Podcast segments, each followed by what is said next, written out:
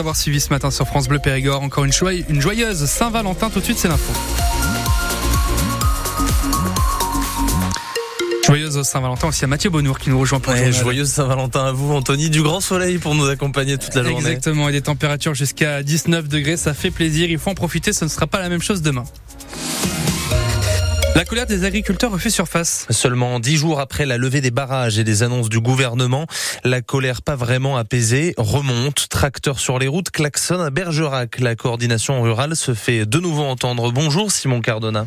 Bonjour. Vous êtes avec ce groupe euh, déterminé d'agriculteurs devant le siège départemental du Crédit Agricole et ils attendent des réponses concrètes.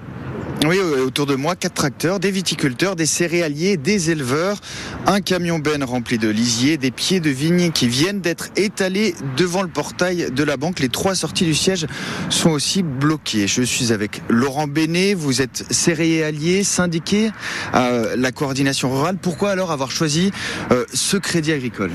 En fait, euh, nous, on a choisi pour... Euh...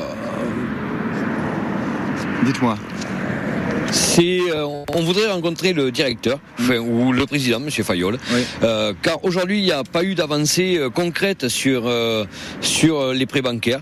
Et nous on voudrait demander que tous les prêts bancaires soient euh, reporté, fin de tableau, sans intérêt. Parce qu'il y a eu des mobilisations à Paris, vous y étiez, mais en fait les complications financières restent les mêmes, c'est ça? Les complications financières restent les mêmes. En fait, rien n'a bougé. C'est des petites mesurettes qu'on a eu droit euh, sur les normes, mm. mais aucun sur les problèmes financiers qu'on rencontre.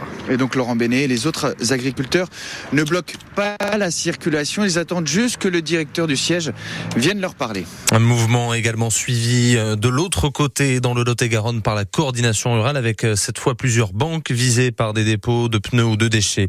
La coordination rurale sera reçue aujourd'hui à l'Elysée par Emmanuel Macron avec la Confédération paysanne. Rendez-vous traditionnel avant le salon de l'agriculture mais scruté de près cette année.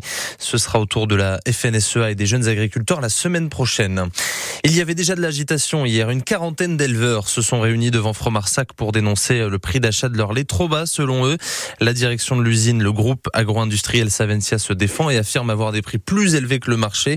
Une délégation des éleveurs a été reçue par la direction hier après-midi sans avancée concrète pour le moment.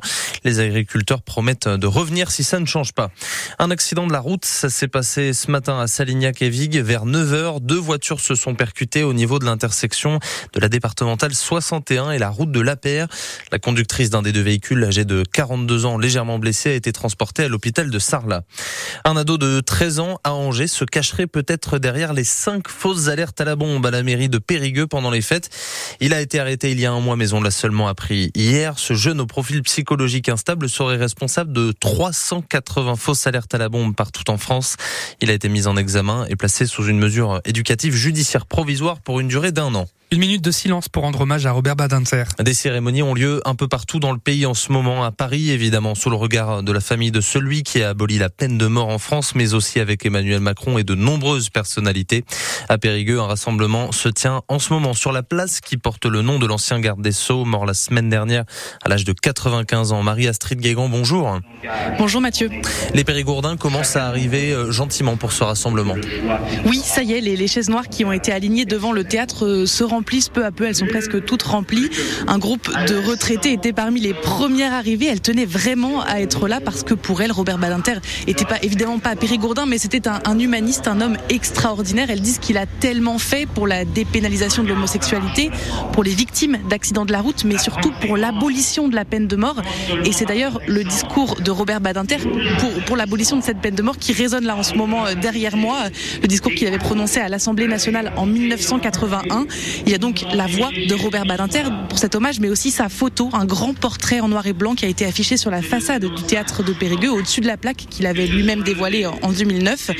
Il y aura un peu plus tard aussi une minute de silence et effectivement et également la dédicace que Robert Badinter avait laissée dans le livre d'or de la ville qui sera dévoilé euh, lors de cette cérémonie. Emmanuel Macron, lui, devrait annoncer sa volonté de faire entrer Robert Badinter au Panthéon normalement pendant cette cérémonie.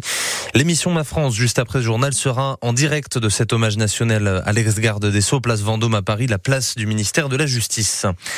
Mission impossible pour la SNCF qui tente de sauver le départ en vacances d'un million de personnes ce week-end. Les contrôleurs sont en grève et la direction a l'objectif d'assurer un TGV sur deux. Pas de prévision affinée pour le moment. Elle devrait arriver dans la journée. Les premières annulations de trains sont en train d'être annoncées euh, aux voyageurs. L'exploit des basketteurs de Boulazac, ils se sont offerts euh, le leader de Pro B hier soir. Le Stade Rochelet s'est incliné euh, dans un palio bouillant. Victoire du BBD sur le fil dans les dernières secondes, 73 à 70. La mauvaise nouvelle pour l'équipe de France de rugby, Grégory Aldrit sera forfait pour le match contre l'Italie dans deux semaines, annonce il y a quelques minutes. Le troisième ligne était sorti sur une civière pendant le match contre l'Écosse ce samedi, touché au genou. Suite des huitièmes de finale de la Ligue des Champions, ce soir le PSG reçoit le Real Sociedad pour ce match aller, coup d'envoi du match à 21h. Et puis au même moment, le Bayern Munich se déplace lui chez les Italiens de la Lazio à Rome.